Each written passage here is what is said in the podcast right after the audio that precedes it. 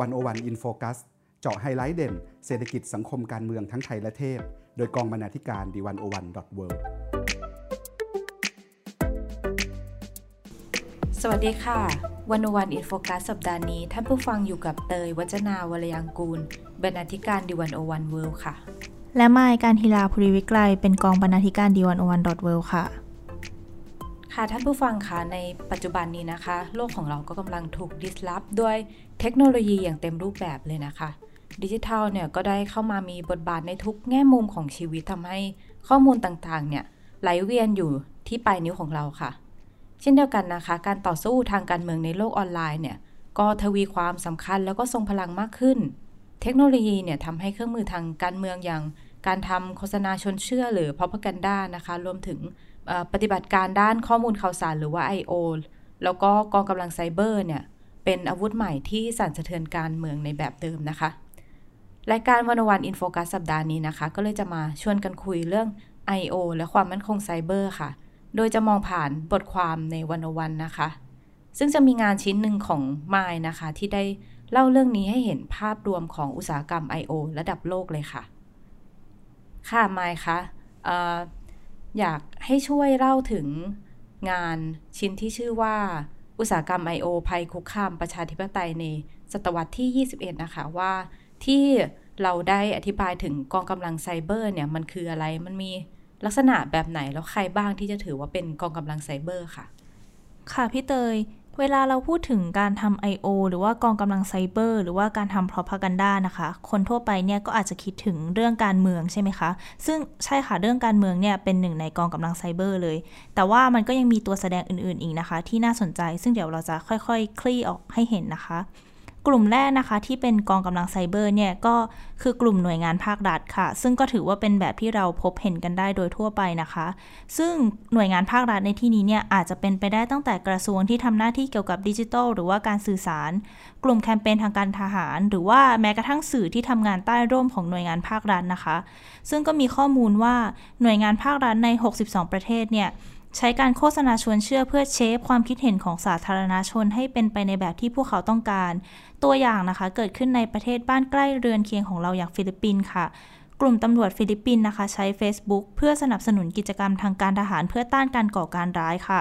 หรือว่าในประเทศที่มีความขัดแย้งนะคะ อย่างลิเบีย ก็มีความขัดแย้งทางไซเบอร์ ระหว่างรัฐบาลกับกองทัพ ในการนำเสนอภาพเกี่ยวกับสงครามกลางเมืองที่กำลังดำเนินอยู่ค่ะอ๋ออันนี้คือเป็นกลุ่มแรกคือหน่วยงานภาครัฐใช่ไหมคะ ใช่ค่ะ กลุ่มที่2นะคะก็ยังเกี่ยวข้องกับเรื่องการเมืองเหมือนกันค่ะ ก็คือกลุ่มของพรรคการเมืองนะคะ โดยเฉพาะในช่วงระหว่างการเลือกตั้งเลยค่ะ เราจะเห็นนะคะว่าโซเชียลมีเดียเนี่ยกลายมาเป็นองค์ประกอบที่สำคัญมาก ๆ ในการเผยแพร่ข้อมูลผิดๆนะคะ หรือว่าแม้กระทั่งถูกใช้เพื่อปราบปรามการมีส่วนร่วมทางการเมือง หรือมีไว้เพื่อบ่อนเซาะทำลายพรรคการเมืองฝ่ายตรงข้ามค่ะ ตัวอย่างนะคะก็คือ ในสหรัฐอเมริกาค่ะ ไมเคิลบลูมเบิร์กนะคะ เป็นแคนดิเดตชิงตำแหน่งประธานาธิบดีในการเลือกตั้งขั้นต้นค่ะ จากพรรคเดโมแครตเขาเนี่ยใช้บัญชีทวิตเตอร์ปลอมนะคะ ในแคมเปญของเขา แล้วก็จ้างโอเปอเรเตอร์จำนวนมากเลยค่ะ เพื่อสร้างเสียงสนับสนุนตัวเขาขึ้นมา ทีนี้เมื่อกี้เราพูดถึงเรื่องของฝั่งการเมืองไปแล้วใช่ไหมคะ แต่ว่าก็ไม่ใช่ว่าจะมีแต่ฝั่งภาครัฐ หรือว่าพรรคการเมืองเท่านั้นนะคะ ที่จะเป็นกองกำลังไซเบอร์ได้ เพราะว่าฝั่งบริษัทเอกชนเนี่ยก็กลายมาเป็นอีกหนึ่งตัวแสดงสำคัญที่เข้ามามีบทบาทในการทำโฆษณาชวนเชื่อมากขึ้นค่ะหลายบริษัทนะคะทำงานร่วมกับรัฐ หรือว่าหน่วยงานที่ทำงานด้านกลยุทธ์การสื่อสาร และให้บริการด้านโฆษณาชวนเชื่อ ซึ่งเราก็คงพอเดากันได้นะคะ ว่าพวกเขาเนี่ยได้เงินไม่น้อยเลยทีเดียว มีผลรายงานออกมานะคะว่า ตั้งแต่ปี 2009 เป็นต้นมาเนี่ยมีการจ่ายเงินมากกว่า 60 ล้านดอลลาร์สหรัฐ ให้บริษัทเอกชนที่ทำเรื่องโฆษณาชวนเชื่อ แล้ว 60 ล้านดอลลาร์สหรัฐนี้นะคะ เป็นแค่ตัวเลขที่ได้รับการยืนยันแล้วเท่านั้น มันจึงน่าคิดต่อไปนะคะว่า ยังมีบริษัทเอกชนอีกมากขนาดไหนที่ทำกำไรมหาศาลจากธุรกิจนี้ แล้วก็ส่งต่อโฆษณาชวนเชื่อให้เราได้เห็นกันในทุกๆวัน โดยที่เราก็ไม่ทันรู้ตัวเลยค่ะ อะแล้วถ้าเป็นอออย่างประชาชนหรือว่าภาคประชาสังคมนี่เราจะสามารถทำกองกำลังไซเบอร์ได้ไหมคะ ได้ค่ะพี่เตย นอกจากที่พูดไปแล้วนะคะ จริง ๆ แล้วเนี่ยตัว กลุ่มพลเมืองที่มีอิทธิพลนะคะ หรือว่าจะขอเรียกว่าอินฟลูเอนเซอร์นะคะ รวมไปถึงภาคประชาสังคมเนี่ยเขาก็เข้ามามีบทบาทในการทำ propaganda เช่นกันค่ะ หรือถ้าจะพูดจริง ๆ แล้วเนี่ยก็คือตัวกองกำลังไซเบอร์เนี่ยมักจะทำงานร่วมกับองค์กรภาคประชาสังคม กลุ่มวัฒนธรรมย่อยในอินเทอร์เน็ตนะคะกลุ่มเยาวชน กลุ่มแฮกเกอร์ หรือว่าการเคลื่อนไหวของกลุ่มย่อยๆ ต่างๆ ค่ะ หรือว่าแม้กระทั่งกลุ่มอาสาสมัครนะคะ ที่เขาทำงานเพื่อสนับสนุนอุดมการณ์บางอย่างด้วย แต่ว่าตรงนี้เราก็ต้องระวังนะคะ เพราะว่ากลุ่มต่างๆ ที่ไม้พูดไปแล้วเนี่ย มันมีเส้นแบ่งที่ค่อนข้างเลือนรางนะคะทำให้บางทีเนี่ยเราแยกแต่ละกลุ่มออกจากกันไม่ได้อย่างชัดเจนค่ะ ทีนี้รายงานก็ยังมีผลรายงานที่น่าสนใจอีกนะคะว่ากองกำลังไซเบอร์ทั้ง 4 แบบที่พูดมาเนี่ย จริง ๆ มีไม่กี่ประเทศนะคะ ที่มีกองกำลังไซเบอร์ครบทุกรูปแบบ ประเทศที่มีครบทุกรูปแบบเลยนะคะ ก็เช่น อิสราเอล คูเวต หรือว่าลิเบียค่ะ รวมไปถึง 2 มหาอำนาจใหญ่อย่างรัสเซียและสหรัฐอเมริกานะคะ ส่วนจีนเนี่ยไม่มีกองกำลังไซเบอร์ที่เป็นนักการเมืองหรือพรรคการเมืองเลยค่ะ ส่วนฝั่งประเทศไทยนะคะ กองกำลังไซเบอร์หลักก็คือหน่วยงานภาครัฐ แล้วก็พลเมืองที่เป็นอินฟลูเอนเซอร์ค่ะแล้วคืออย่างถ้าสิ่งที่เราเข้าใจคือการทำงานของ I.O. นี่มันคือเป็นการสร้างบัญชีปลอมขึ้นมาเยอะ ๆ แล้วก็เข้าไปปั่นข้อมูลหรือเปล่าคะ ค่ะ จริง ๆ การสร้างบัญชีปลอมขึ้นมาเยอะๆนะคะ หรือว่าภาพบัญชีแปลกๆเนี่ยเราอาจจะเคยเห็นใช่ไหมคะว่า มี Account Social Media ที่ไม่มีรูปโปรไฟล์หรือว่ามีรูปแปลกๆ หรือว่าเป็นบัญชีที่ตั้งชื่อแปลกๆ แบบเป็นตัวอักษรผสมกับตัวเลข คือเราจะคิดว่าแบบนี้เนี่ยเป็นภาพจำของ I.O. ใช่ไหมคะ ซึ่งจริงๆ ก็ใช่ค่ะ นี่ก็คือเป็นลักษณะหนึ่งนะคะ ของตัวกองกำลังไซเบอร์ แต่ว่านอกจากที่พูดไปแล้วเนี่ย กองกำลังไซเบอร์ก็ยังมี ลักษณะหลายรูปแบบกว่าที่เราเห็นนะคะ ประการแรกเลยเนี่ยที่น่าสนใจก็คือกลุ่มที่ทำ propaganda เนี่ยเขาสามารถใช้ได้ทั้งบัญชีผู้ใช้ที่เป็นบัญชีจริง แล้วก็บัญชีปลอมนะคะ ในการเผยแพร่โฆษณาชวนเชื่อออกไป และก็เป็นได้ทั้งบัญชีอัตโนมัตินะคะ หรือว่าที่เราคุ้นเคยกันในชื่อบอทหรือว่าแม้กระทั่งบัญชีที่ใช้มนุษย์จริง ๆ เข้ามาควบคุมเนี่ยก็สามารถเป็นบัญชีของกลุ่ม I.O. ได้เช่นกันค่ะสำหรับ ตัวอย่างของบัญชีที่เอามนุษย์จริง ๆ เข้ามาควบคุมนะคะ ก็เช่น เป็นกลุ่มวัยรุ่นอเมริกันค่ะ ในกลุ่มที่ชื่อว่า Turning Point Action นะคะ ซึ่งกลุ่มนี้เนี่ยเป็นกลุ่มที่สนับสนุนโดนัลด์ทรัมป์ค่ะหน้าที่ของกลุ่มนี้นะคะ ก็คือการเผยแพร่ข้อความการสนับสนุนทรัมป์ออกไป พร้อมๆ กับที่ให้ข้อมูลเท็จเกี่ยวกับการเลือกตั้งทางไปรษณีย์หรือว่าผลกระทบของโควิด -19 ด้วย อันนี้นะคะก็เป็นตัวอย่างของ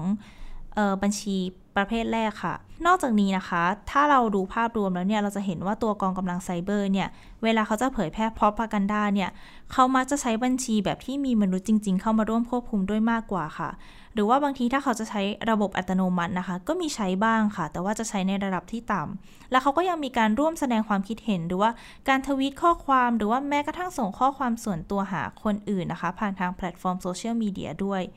ตรงนี้ก็เป็นอะไรที่น่าสนใจมาก ๆ เลยนะคะ ที่แล้วเราก็ต้องไม่ลืมด้วยนะคะว่า ถ้าเราบอกว่าเขาใช้บัญชีที่ใช้มนุษย์จริง ๆ ควบคุมเนี่ยไอ้บัญชีที่ใช้มนุษย์จริง ๆ ควบคุมเนี่ยก็เป็นได้ทั้งบัญชีจริง แล้วก็บัญชีปลอมเช่นกันค่ะส่วนบัญชีอีกรูปแบบหนึ่งนะคะ อันนี้อาจจะพบได้น้อยกว่าบัญชีประเภทแรกก็คือ บัญชีที่ถูกแฮ็ก ถูกขโมย หรือว่าถูกแอบอ้างตัวตนมาค่ะ ซึ่งก็อย่างที่บอกไปนะคะ ว่าพบได้น้อยมากๆ เมื่อเทียบกับ 2 กลุ่มแรก แล้วก็มีไม่กี่ประเทศนะคะ ที่จะใช้บัญชีประเภทนี้ ตัวอย่างนะคะ เช่น บัญชี Instagram ปลอมค่ะ ที่ถูกสร้างเพื่อแอบอ้างว่าเป็นผู้นำกลุ่ม Popular Front Party ในประเทศอาเซอร์ไบจานค่ะค่ะแล้วตามที่เราเข้าใจเนี่ยหน้าที่หลักของกองกำลังไซเบอร์เนี่ยมันสร้างขึ้นมาเพื่อโจมตีฝ่ายตรงข้ามเพื่อผลประโยชน์ของกลุ่มตัวเองใช่ไหมคะ ใช่ค่ะ นั่นก็คือหน้าที่หลักอย่างหนึ่งเลยนะคะ ของกองกำลังไซเบอร์ค่ะ ทีนี้อยากชวนพี่เตยกับคุณผู้ฟังเนี่ยมาร่วมสำรวจภารกิจหลักของกองกำลังไซเบอร์กันนะคะ ก็มีรายงานออกมาค่ะ บอกว่ากองกำลังไซเบอร์เนี่ยหน้าที่อย่างแรกของเขาภารกิจหลักอย่างแรกของเขาเนี่ยก็คือจะทำการโฆษณาชวนเชื่อ เพื่อสนับสนุนรัฐบาล หรือว่าพรรคการเมือง รวมไปถึงการเพิ่มข้อความสนับสนุนแบบปลอมๆนะคะ ให้กับพวกของตัวเอง เช่นในประเทศเลบานอนค่ะ มีการใช้บัญชีอัตโนมัตินะคะ หรือว่าบอทในการเพิ่มแฮชแท็กสนับสนุนเลขาธิการใหญ่ของพรรคฮิสบุลลอค่ะ นอกจากนี้นะคะ นอกจากที่จะเพิ่มการสนับสนุนแบบปลอมๆ ให้กับกลุ่มของตัวเองแล้วเนี่ย อีกภารกิจหนึ่งของเขานะคะ ก็คือการโจมตีหรือว่าใส่ร้ายฝ่ายตรงข้ามค่ะ เช่นกองกำลังไซเบอร์ของจีนนะคะ เขาเนี่ยใช้แพลตฟอร์มโซเชียลมีเดียในการใส่ร้ายผู้ประท้วงชาวฮ่องกง และเขาก็ยังกันไม่ให้เกิดการมีส่วนร่วมทางการเมือง โดยใช้วิธีตามราวี หรือว่าตามก่อกวนนะคะ หรือว่าเราอาจจะคุ้นกันในชื่อว่า trolling ค่ะ ทั้งนี้นะคะก็เพื่อปิดปากผู้ที่เห็นต่างทางการเมือง แล้วก็ลิดรอนเสรีภาพของสื่อด้วยค่ะฟังดูแล้วในหลาย ๆ วิธีถ้าเราเสังเกตในตามโซเชียลมีเดียก็อาจจะเจอลักษณะที่คล้าย ๆ กันนี้เหมือนกันนะคะ ใช่ค่ะ เป็นวิธีที่เราเห็นกันได้บ่อยมาก ๆ เลยนะคะ แต่ว่าพี่เตยคะ มันยังมีอีกวิธีหนึ่งค่ะคะซึ่งเป็นวิธีที่พบได้น้อยที่สุดนะคะ เมื่อเทียบกับ 2 ประเภทข้างต้นที่บอกไปแล้ว คือในบางประเทศเนี่ย เราอาจจะเห็นกลุ่มพักการเมืองแบบประชานิยมนะคะ ใช้โซเชียลมีเดียเพื่อแบ่งแยกพลเมืองออกจากกันค่ะ เช่นในประเทศไนจีเรียนะคะ มีสิ่งที่เรียกว่าโทรฟาร์มค่ะ ซึ่งโทรฟาร์มในประเทศไนจีเรียเนี่ยถูกสงสัยเขาว่าเกี่ยวพันกับ Internet Research Agency ในรัสเซีย ซึ่งกลุ่มนี้นะคะ เขาจะมีหน้าที่คอยเผยแพร่ข้อมูลเท็จ หรือว่าเผยแพร่เรื่องสมคบคิดเกี่ยวกับประเด็นทางสังคม เพื่อก่อให้เกิดวาทกรรมเกี่ยวกับการแบ่งแยกในโลกออนไลน์นะคะ ซึ่งโทรฟาร์มเนี่ยก็มุ่งทั้งประโยชน์ในประเทศไนจีเรีย แล้วก็ยังเป็นส่วนหนึ่งของปฏิบัติการสร้างอิทธิพลจากต่างประเทศของรัสเซียด้วยค่ะ ซึ่งเป้าหมายของรัสเซียนี่นะคะ ก็อยู่ที่สหรัฐอเมริกา แล้วก็สหราชอาณาจักรค่ะ ค่ะ เราพูดเรื่องภารกิจของกองกำลังไซเบอร์ไปแล้วนะคะทีนี้เรามาดูกันบ้างว่าเขาเนี่ยใช้กลยุทธ์การสื่อสารอะไรบ้าง อย่างแรกเลยนะคะ เป็นสิ่งที่ทุกคนเนี่ยอาจจะพอคาดเดาได้ก็คือการใช้การสร้างข้อมูลผิด หรือว่าการควบคุมวงการสื่อ ซึ่งตรงนี้นะคะ รวมถึงสิ่งที่หลายคนเนี่ยอาจจะคุ้นเคยกันดีมาก ๆ อย่างข่าวปลอมหรือว่าเฟกนิวส์นะคะ หรือว่ามีม หรือว่าภาพ หรือว่าวิดีโอ วิธีพวกนี้เนี่ยถือว่าเป็นวิธีที่โดดเด่นแล้วก็ถูกใช้มากที่สุด รวมไปถึงการใช้เทคโนโลยีใหม่อย่าง Deepfake นะคะ ซึ่ง Deepfake เนี่ยก็เป็นเทคโนโลยีที่เรียกได้ว่าปลอมแปลงเนื้อหาได้อย่างแนบเนียน จนกระทั่งอาจไปถึงขั้นการปลอมอัตลักษณ์ของตัวบุคคลเลยด้วย ฟังดูแล้วเขามีหลายเครื่องมือให้มาหยิบใช้มากเลยนะคะ ใช่ค่ะ แต่ว่าที่น่ากลัวนะคะ แล้วก็น่ากังวลเนี่ยคือที่พูดมาเนี่ยมันเป็นแค่กลยุทธ์หนึ่งของเขานะคะ เราบอกไปแล้วใช่ไหมคะว่ากองกำลังไซเบอร์เนี่ยเขาต้องการจะทำเพรอพากันดาเพื่อเป้าหมายบางอย่าง แล้วเพื่อไปให้ถึงกลุ่มเป้าหมายที่เขาต้องการได้ดียิ่งขึ้นเนี่ยพวกเขาอาจจะใช้กลยุทธ์ที่เรียกว่ากลยุทธ์การขับเคลื่อนด้วยข้อมูลนะคะ เข้ามาช่วยด้วย ตรงนี้แหละค่ะที่กลุ่มบริษัทเอกชนมักจะเข้ามามีบทบาทนะคะ เพราะว่าตอนต้นเราคุยกันไปแล้วใช่ไหมคะว่ากองกำลังไซเบอร์เนี่ยก็เป็นกลุ่มบริษัทเอกชนได้ด้วย หน้าที่ของกลุ่มบริษัทเอกชนตรงนี้นะคะ เขาจะใช้แพลตฟอร์มโซเชียลมีเดียในการกำหนดกลุ่มเป้าหมาย ซึ่งอาจจะเป็นกลุ่มเป้าหมายที่อยู่ทั้งในและนอกประเทศก็ได้ เช่น บริษัทในประเทศแคนาดานะคะ บริษัทหนึ่งชื่อว่า e s t a t e r r a ค่ะ เขาทำงานให้คำปรึกษาด้านการเมืองให้ประเทศเอกวาดอร์นะคะ ซึ่งเอสตาเทราเนี่ยใช้เงินไปกว่า 1.38 ล้านดอลลาร์สหรัฐ กับการโฆษณาบน Facebook เพื่อที่จะเจาะจงไปที่กลุ่มเป้าหมายในประเทศเอกวาดอร์หรือว่ากลุ่มเป้าหมายในประเทศลาตินอเมริกาโดยเฉพาะเลยค่ะ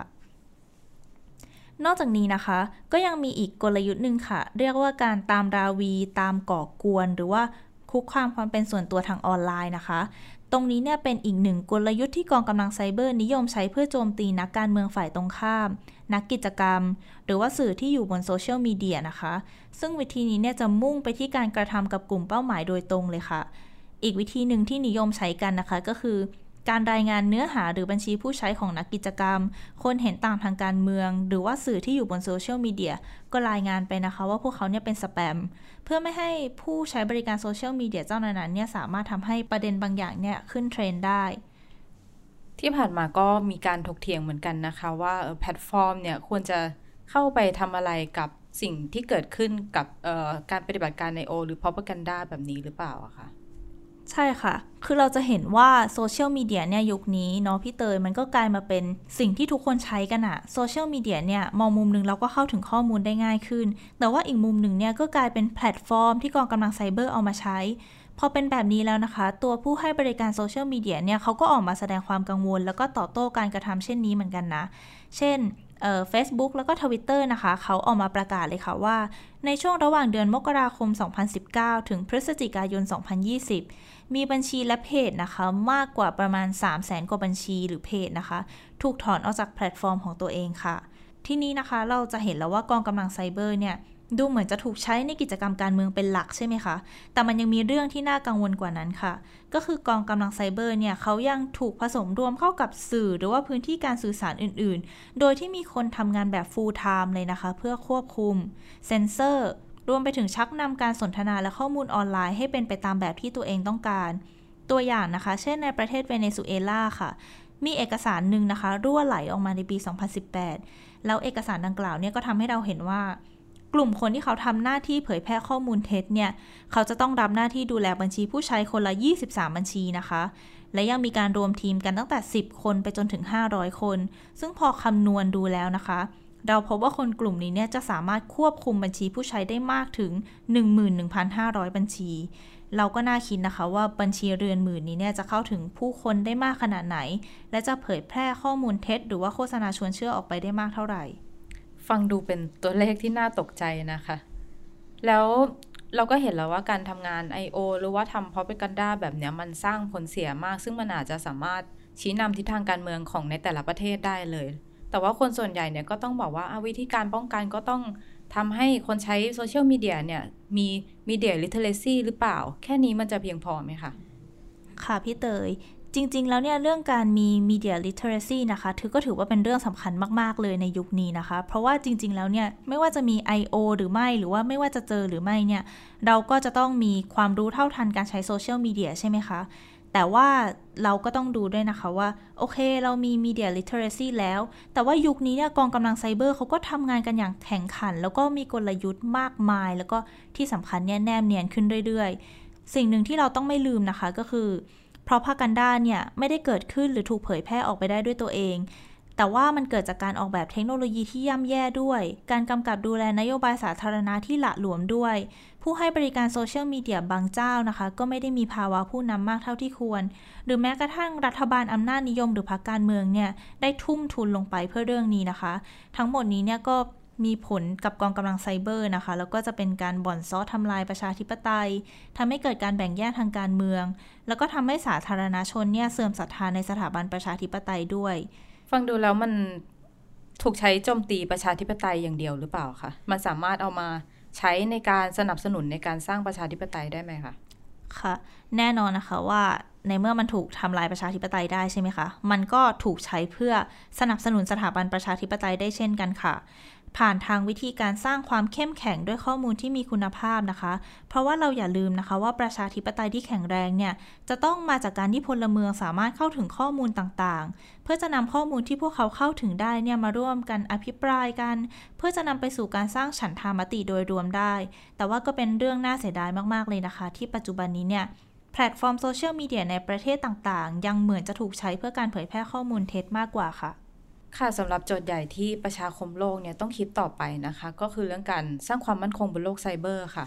อยากชวนคิดต่อจากงานที่คุณจีนนรัจยา ตันจพัฒกุลนะคะ ได้สัมภาษณ์คุณจิตทิพย์มงคลชัยอรัญญาค่ะ ซึ่งเป็นนักศึกษาปริญญาเอก มหาวิทยาลัยจอร์จวอชิงตันสหรัฐอเมริกาค่ะ ซึ่งคุณจิตทิพย์เนี่ยเป็นผู้สนใจเกี่ยวกับความมั่นคงระหว่างประเทศ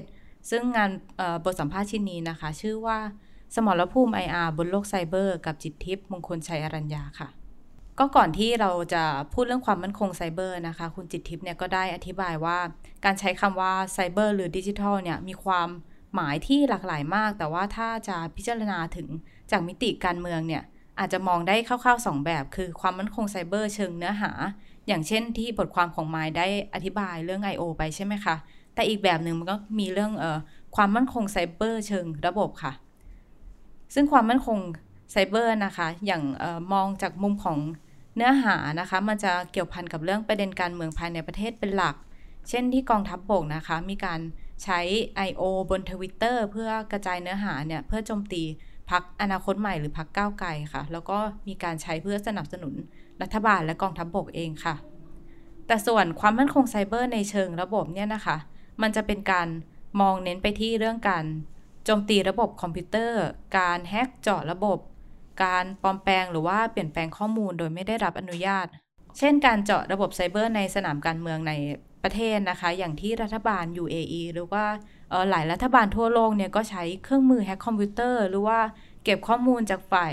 ผู้นำฝ่ายต่อต้านรัฐบาลนะคะ เพื่อคอยจับตาความเคลื่อนไหวค่ะ และเมื่อโครงสร้างพื้นฐานระบบอินเทอร์เน็ตเนี่ย มันเชื่อมต่อข้ามพรมแดนรัฐนะคะ มันก็เป็นไปได้ยากมากที่ความมั่นคงไซเบอร์เนี่ยจะไม่กลายเป็นประเด็นระหว่างประเทศค่ะ ค่ะพี่เตย เรื่องที่พี่เตยพูดมาก็น่าสนใจมาก ๆ เลยนะคะ ไมค์ก็เลยอยากถามเพิ่มค่ะว่า ปัจจุบันเนี่ยในระดับโลกในระดับประชาคมโลกเนี่ยเขามีความร่วมมืออะไรกันบ้างไหมคะ เพื่อร่วมกันสร้างความมั่นคงทางไซเบอร์ มันก็มีนะคะซึ่งเอ่อ UN เนี่ยก็ได้ตั้งคณะกรรมการย่อยในนาม UNGGE ค่ะ ซึ่งองค์กรเนี่ยนะคะก็หวังจะให้นานาชาติเนี่ยได้มาสร้างข้อตกลงในการกำกับดูแลพื้นที่ไซเบอร์ แต่จนถึงปัจจุบันนี้นะคะ UNGGE เนี่ยก็ยังไม่สามารถบรรลุข้อตกลงในประเด็นสำคัญได้ค่ะ ซึ่งหนึ่งในสาเหตุที่ทำให้ไม่สามารถตกลงกันได้นะคะ มันเกิดจากความไม่ลงรอยกันเรื่องขอบเขตการนิยาม ว่าด้วยความมั่นคงไซเบอร์ค่ะ เพราะว่ากลุ่มประเทศอำนาจนิยมนะคะ ซึ่งนำโดยประเทศจีนเนี่ย มองว่าเรื่องความมั่นคงไซเบอร์เนี่ย มันไปไกลกว่าเรื่องของระบบ เขามองว่ามันต้องมีการควบคุมกำกับเนื้อหาบนอินเทอร์เน็ตที่อาจจะเป็นภัยคุกคามความมั่นคงได้ ขณะที่พวกประเทศตะวันตกนะคะ ในหลายประเทศเนี่ยยังต้องการให้จำกัดความเรื่องความมั่นคงไซเบอร์อยู่ที่แค่เรื่องความมั่นคงในเชิงระบบเท่านั้นนะคะ ซึ่งประเทศตะวันตกเหล่านี้มองว่าการเปิดโอกาส ให้กำหนดคำนิยามที่กว้าง แล้วก็กำกวมไปอย่างที่จีนต้องการเนี่ย มันอาจเปิดโอกาสให้รัฐเนี่ยใช้อำนาจที่ไม่เหมาะสมหรือว่าเกินความจำเป็นในนามของการปกป้องความมั่นคงของรัฐค่ะ ซึ่งในอนาคตนะคะ หากนานาชาติเนี่ยสามารถบรรลุข้อตกลงในการจำกัดการโจมตีไซเบอร์ได้จริง ๆ เนี่ย แต่การบังคับใช้มันก็ยังมีปัญหาและมีข้อท้าทายอีกมากนะคะ เพราะว่าพอเรามีการบังคับใช้ข้อตกลงเนี่ย มันจะต้องมีระบบรับผิดรับโทษ แล้วก็ความท้าทายหลักคือมันคือการสืบหาผู้ลงมือทำใช่ไหมคะ แต่ว่าการจะชี้ตัวผู้ก่อเหตุโจมตีไซเบอร์ได้เนี่ยมันต้องนำเสนอหลักฐาน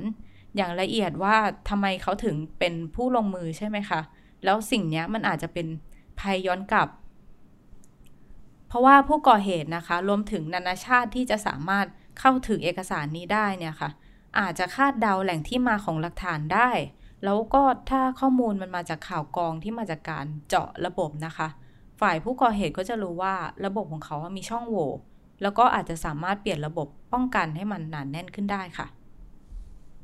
แล้วสำหรับประเทศไทยค่ะพี่เตย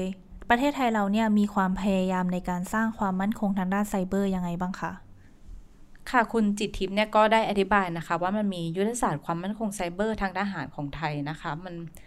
ที่ปรากฏชัดเจนที่สุดก็คือแผนแม่บทไซเบอร์ เพื่อการป้องกันประเทศของกระทรวงกลาโหม พศ 2560 ถึง 2564 ค่ะ เป็นยุทธศาสตร์หลักที่ใช้ใช้เนี่ยมันก็คือการป้องปรามไซเบอร์นะคะ ซึ่งหลักอันนี้มันก็คือว่าจะไม่มีการโจมตีทางไซเบอร์หากว่าไม่ถูกโจมตีก่อน แต่ว่าถ้าโดนโจมตีมาเมื่อไหร่เนี่ย รัฐก็จะโจมตีกลับด้วยอาวุธไซเบอร์ค่ะ ซึ่งยุทธศาสตร์ความมั่นคงโดยทั่วไปในแทบทุกประเทศหรือว่ากระทั่งยุทธศาสตร์อาวุธนิวเคลียร์นะคะ ก็ใช้หลักนี้ค่ะ คือ แนวทางการป้องปราม มองดูอย่างผิวเผินมันก็เออฟังดูว่ามันมันเป็นยุทธศาสตร์ที่ดูสมเหตุสมผลนะยุติธรรม แล้วก็ดูไม่เกี่ยวกาดหรือว่าก้าวร้าวเพราะว่าถ้าเราไม่โดนโจมตีเราก็จะไม่โจมตีกลับใช่ไหมคะแต่ว่ายุทธศาสตร์ป้องปรามเนี่ยพอมันอยู่บนพื้นที่ไซเบอร์แล้วมันอาจจะสร้างความไม่มั่นคง มากกว่าความมั่นคงในระดับระหว่างประเทศนะคะเพราะว่าการเตรียมพร้อมที่จะตอบโต้การโจมตีด้วยอาวุธไซเบอร์นะคะ มันหมายความว่ามันต้องมีการหาช่องโหว่ จาะระบบหรือว่าแฮ็กควบคุมโปรแกรมไว้ก่อน เพื่อที่จะสามารถตอบโต้ได้อย่างทันท่วงทีค่ะ กล่าวอีกอย่างหนึ่งได้ก็คือยุทธศาสตร์การป้องปรามไซเบอร์เนี่ยมันมีลักษณะเชิงลุกในตัวเอง เพราะว่าการเตรียมตอบโต้ทางไซเบอร์ ในขณะเดียวกันมันก็คือการบุกหาช่องโหว่ค่ะ แล้วถ้าถามว่าการใช้ยุทธศาสตร์ป้องปรามไซเบอร์มันเหมาะสมไหมคุณจิตทิพย์ก็บอกว่ามัน ไม่ได้มีคำตอบที่ชัดเจนตายตัวนะคะ ในแวดวงวิชาการหรือว่านักนโยบายความมั่นคงไซเบอร์ทั่วโลกเนี่ยก็ยังคงถกเถียงเรื่องนี้อยู่ค่ะ และคุณจิตทิพย์นะคะ ก็มองอีกว่าสิ่งที่ฝ่ายความมั่นคงไทยเนี่ยอาจจะต้องกลับมาทบทวนก็คือ การไล่ตามองค์ความรู้ด้านความมั่นคงไซเบอร์ที่พัฒนาไปข้างหน้าอย่างรวดเร็วนะคะ หรือว่ามันน่าจะมีการแลกเปลี่ยนองค์ความรู้ระหว่างกลาโหมพลเรือนฝ่ายความมั่นคง หรือว่า ฝ่ายวิชาการอย่างแนบแน่นนะคะ เพื่อพัฒนานโยบายด้านความมั่นคงค่ะ หรือว่าอย่างที่กระทรวงกลาโหมหลายประเทศดำเนินการอยู่นะคะ อาจจะต้องพิจารณาว่าระยะเวลาแผนยุทธศาสตร์ของไทยเนี่ยที่มันระยะยาวอะ่ะมันกินระยะเวลา 4-5 ปีเนี่ยมันเหมาะสมกับสภาวะเช่นนี้หรือเปล่าค่ะ ค่ะ แล้วทั้งหมดนี้นะคะก็คือรายการวันวันอินโฟกัสค่ะ คุณผู้ฟังสามารถอ่านผลงานที่เกี่ยวข้องได้ที่เว็บไซต์ the101.world นะคะ และสามารถติดตาม101 In Focus ได้ทุกสัปดาห์ทาง d 1 0 1 w o r l d เช่นกันค่ะ ค่ะ แล้วสุดท้ายนะคะ อยากขอขายของอีกนิดนึงนะคะ เดี๋ยว101 พอดแคสต์ของเราเนี่ย จะมี 5 รายการใหม่ค่ะ หนึ่งในนั้นก็คือรายการที่ไมายเป็น host นะคะไมายคะรายการของไมายนี่ชื่ออะไรนะคะ ค่ะ มาเยือน In Focus ทั้งทีขอขายของหน่อยนะคะค่ะรายการที่มายนะคะ เป็นโฮสต์ร่วมกับจีนรัจยานะคะ ชื่อรายการว่า In Relationship with IR ค่ะ รายการนี้นะคะหลักๆก็คือ เราจะพาคุณไปดูความสัมพันธ์ที่ซับซ้อนนะคะ ที่เกิดขึ้นบนโลกใบนี้ค่ะ ให้รู้นะคะว่าเรื่องการเมืองหรือว่าการต่างประเทศหรือว่าการระหว่างประเทศเนี่ยเป็นเรื่องที่ใกล้ตัวแล้วก็สนุกแล้วก็น่าสนใจมากกว่าที่คุณคิดค่ะ สำหรับ EP แรกนะคะ ขอแอบโปรยเป็นน้ำจิ้มไว้เล็กน้อย เมื่อกี้ไม่กับพี่เตยเนี่ยคุยกันเรื่องเทคโนโลยีไปแล้วใช่ไหมคะ ทีนี้นี่ก็เป็นเรื่องเทคโนโลยีเหมือนกันค่ะ เป็นเรื่องที่หลาย ๆ คนเนี่ยอาจจะเคยได้ยินแล้วด้วย ก็คือเป็นเรื่องของศึก 5G จีนสหรัฐค่ะ ถ้าย้อนกลับไปปี 2019 นะคะ ตอนที่โดนัลด์ทรัมป์เนี่ยยังเป็นประธานาธิบดีสหรัฐ หลายคนคงจำได้ใช่ไหมคะว่าทรัมป์เนี่ยจู่ๆก็ออกมาประกาศแบนหัวเว่ยนะคะ หลายคนก็เกิดคำถามค่ะว่าอ้าวแบนทำไม แบนเพราะอะไรหัวเว่ยเนี่ยสำคัญยังไง เราก็เลยอยากจะ พาไปดูเรื่องนี้นะคะว่าทำไมทรัมป์ต้องแบนหัวเว่ย ซึ่งจริงๆ เนี่ยมันไม่ใช่แค่เรื่องการแบนโทรศัพท์มือถือธรรมดานะคะ แต่ว่ามันสามารถสืบต่อไปได้ถึงการช่วงชิงความเป็นมหาอำนาจโลก แล้วก็การช่วงชิงอำนาจในสมรภูมิภูมิรัฐศาสตร์โลกเลยค่ะ แต่ว่าจะเป็นยังไงนะคะ ก็ฝากทุกท่านติดตามกันด้วยนะคะ กับรายการ In Relationship with IR ค่ะ ค่ะนอกจากรายการนี้นะคะ เราก็ยังมีอีก 4 รายการใหม่ซึ่งทั้งหมดนะคะ ก็สามารถติดตามได้เร็วๆนี้นะคะ ทางวันวันพอดแคสต์ค่ะ ค่ะแล้ววันนี้นะคะ ดิฉันเตยวัจนาวรยังกูล ค่ะกับไมค์การฮิลาภูริวิกไลค่ะ เราสองคนต้องลาไปก่อน สวัสดีค่ะ สวัสดีค่ะ